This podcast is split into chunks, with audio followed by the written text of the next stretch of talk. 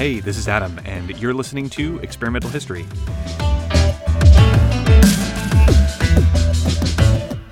Oh, okay, so here's what this is. Um, I'm an experimental psychologist. I got my PhD in social psychology in 2021, and um, then I turned kind of weird.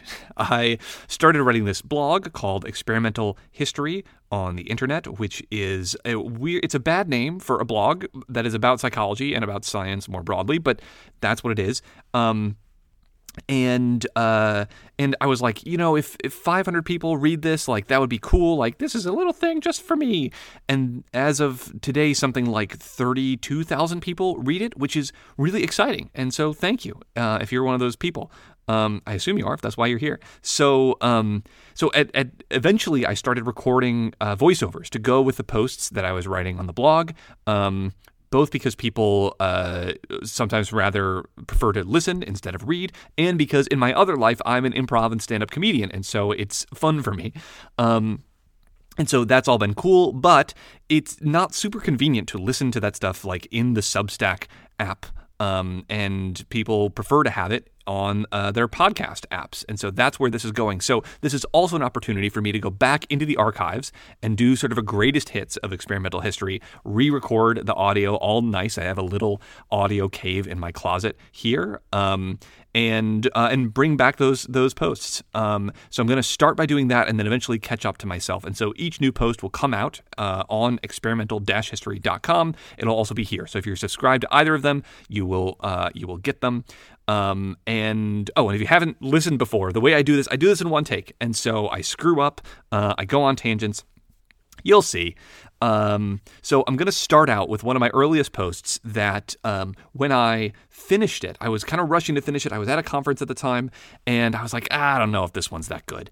And it is now the second most read post that I've ever done, even though this went out originally, I think, to like 300 people. Um, some Someone like rediscovered it on TikTok like six months ago um, and it just like exploded uh, and which it just goes to show you don't know how the internet is going to work. Um, never try to make it work the thing that work the way that you think it should work. Just do the things that you love, and it'll all work out okay. Um, that's the lesson. This post is called "Good Conversations Have Lots of Doorknobs." Uh, subtitle or Spider-Man is my boyfriend. If you're familiar with with more recent experimental history, uh, I was still working out the kinks earlier on, so these posts are a little bit different. Um, uh, I hadn't quite realized that you could like do funny like subheadings and stuff on the internet. You know that technology was still that technology that technology was still um, sort of foreign to me. Anyway, here's the post as always. One take. I used to perform in an improvised musical comedy show where we could burst into song at any time. You'd be doing a scene about, say, bringing your boyfriend to Thanksgiving for the first time and having to explain to your parents that he's Spider Man, and all of a sudden the pianist would thunder out some chords like da da da da da, and now you're singing something like Spider Man, Spider Man, that's who I'm dating, mom and dad. Will he eat? Do not ask. He will not remove his mask. Doing this on the spot is really hard, and the trick that kept us afloat was called take and take of focus, meaning that whoever was singing had to keep going until someone jumped in to take the spotlight from them, which should happen quickly and often. Though it's nearly impossible to invent a whole funny song on the spot, you can probably fire off a verse, your teammate can come in with a chorus, and if you can do that twice and toss some harmony on top, the audience will go wild. For me, learning take and take suggested a solution not just to songs about Spider Man, but to a scientific mystery. I was in graduate school at the time, running studies aimed at answering the question Do conversations end when people want them to? There's a link to the paper there. A short answer is no, but it's more complicated than that. I watched a stupefying number of conversations unfold, some of them blooming into beautiful repartee. One pair of participants exchanged numbers afterward, others collapsing into awkward silences. Why did some conversations unfurl and others wilt? One answer I realized may be the clash of take and take versus give and take.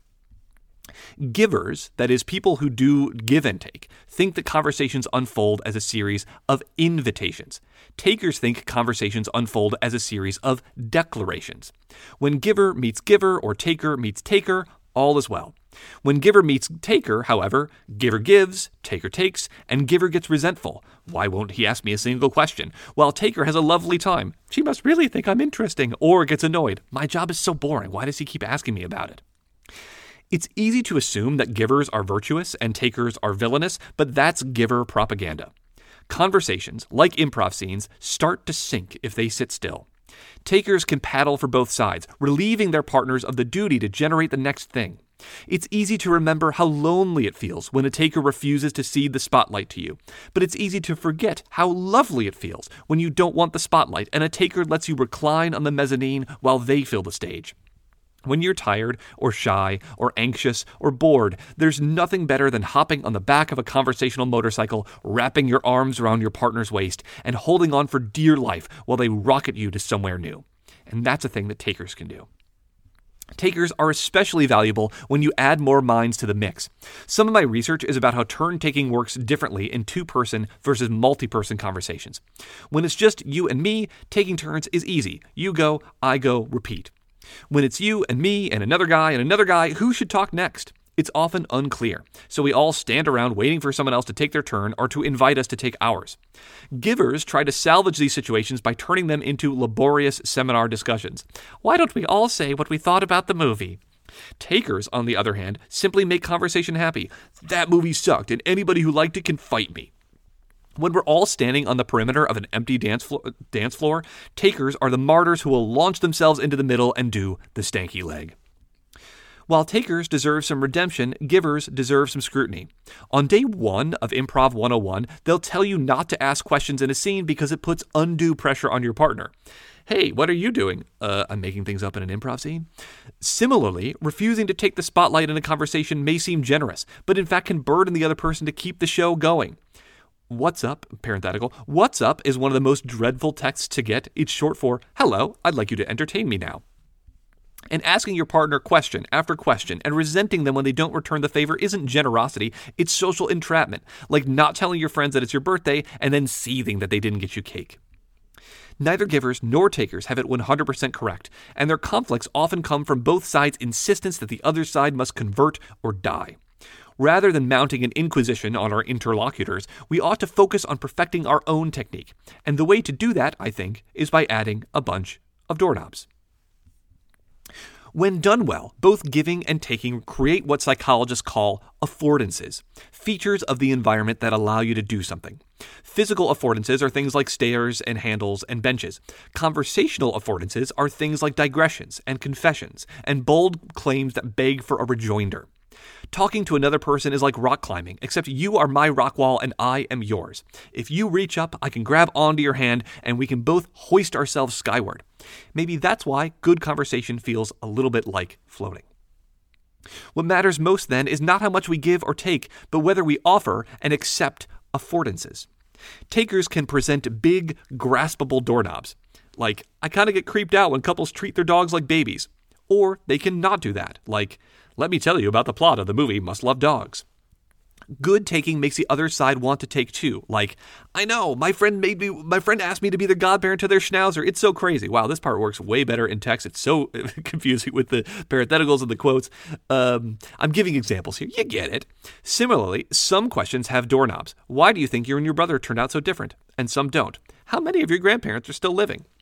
But even affordanceless giving can be met with affordanceful taking like for instance, I have one grandma still alive, and I think a lot about how the, all, all this knowledge she has, like how to raise a family, how to cope with tragedy, how to make chocolate zucchini bread, and how I feel anxious about learning from her while I still can. Um, uh, my grandma will actually make multiple appearances in experimental history. Um, looking back, it's it's interesting that like I wrote this while I felt that way. Uh, she passed away in uh, December of last year, and uh, anyway, you'll see her come back. There's some recent evidence that what makes conversations pop off is indeed the social equivalent of doorknobs. You might think that the best conversationalists wait patiently for their partners to finish talking before they start concocting a response in their head. It turns out that we like people the best when they respond to us the fastest. So fast, mere milliseconds, that they must be formulating their reply long before we finish our turn. Abundant affordances allow for this rapid fire rapport, each utterance offering an obvious opportunity to respond. A few unfortunate psychological biases hold us back from creating these conversational doorknobs and from grabbing them when we see them. We think people want to hear about exciting stuff we did without them. I went to Budapest when they're actually happier talking about mundane stuff we did together. Remember when we got stuck in traffic driving to DC? That's a link to a paper that's about that. That, by the way, was one of the the, the um, one of the earliest papers I ever worked on as a research assistant. We overestimate the awkwardness of deep talk. That's another paper, and so we stick to the boring, affordanceless shallows. Conversational affordances often require saying something that's at least a little bit intimate about yourself, so even the faintest fear of rejection on either side can prevent conversations from taking off. That's why, when psychologists want to jumpstart friendship in the lab, they have participants answer a series of questions that require steadily escalating amounts of self disclosure. You may have seen this as the 36 questions that lead to love. Number one, do you love me? No. Uh, the main reason we don't create more affordances, however, is pure egocentrism. When we just say whatever pops into our heads, we may think we're making craggy, climbable conversational rock walls, when in fact we're creating completely frictionless surfaces. For example, I'm thrilled to tell you about the 126, it was 126 at the time, I think it's more like 154 now, escape rooms I've done, but my love for paying people $35 to lock me in a room blinds me to the fact that you probably do not give a hoot. I may even think I'm being generous by asking about your experience with experiences with escape rooms when my supposed giving is really just selfishness with a question mark at the end. Enough of me talking about stuff I like. Time for you to talk about stuff I like. There is no known cure for egocentrism. The condition appears to be congenital. The best we can do is offer our interlocutors all sorts of doorknobs, ornate French handles, commercial grade push bars, ADA compliant auto open buttons, and listen closely for any that they might give us in return. The best improvisers, like the best conversation partners, have very sharp hearing. They can echolocate a door slightly left ajar, waiting for a gentle push from the outside. So the next time you find yourself slogging through a conversation that just ain't working, remember this little ditty. Give and take, take and take. It's about the affordances that you make. Do not be a social slob. Use conversation, no doorknobs. Thanks for listening. I'm Adam. This is Experimental History.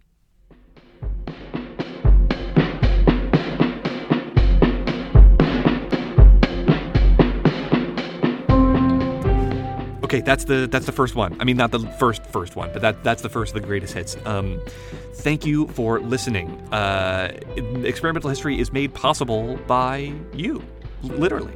Um, this blog, this podcast, now exists because the world is full of generous people who are willing to support it. Um, uh, you can be one of them by going online to experimental-history.com and signing up for a paid subscription. In return, you get um, uh, both a world where this exists and you get some mystery posts, um, which are for subscribers only, including um, three posts that I did. That's basically a crash course in negotiation. So I used to teach negotiation at Columbia Business School to MBAs. I got a little um, tired and conflicted about that, uh, and um, uh, and so I put together a post that's like the principles of negotiation for regular people. Um, so that's one of the mystery posts. Um, but really, I mean, writing this blog and um, and the people who have who have supported it ha- has changed my life. It's also changed the way that I think about the world. That I didn't realize it was possible for that to happen. That there were people out there who just like stuff like this and um, that, that they're willing to like put their dollars behind it. And so, thank you, thank you for that. Um, uh, if, if you can't afford it, don't want to forever, that's fine. That's totally okay. Uh, the, the the main stuff will always be free to everybody. Um, and you could also, uh, if you like experimental history, you can help out by uh, by sending it to somebody or by leaving uh, a, a five star review on your um, podcast platform of choice. Tell them, um, t- tell them that uh, that it you know it restored that listening to this podcast restored sight to the blind um, and joy to the joyless, um, and, and, and that'll help. Um, okay, the music you're listening to um, is by Brandon Rosiar, uh, who's on Spotify as Peak and Pit. Um, I am on the internet as experimental history.com. Um, and thank you for listening. I'll be back soon.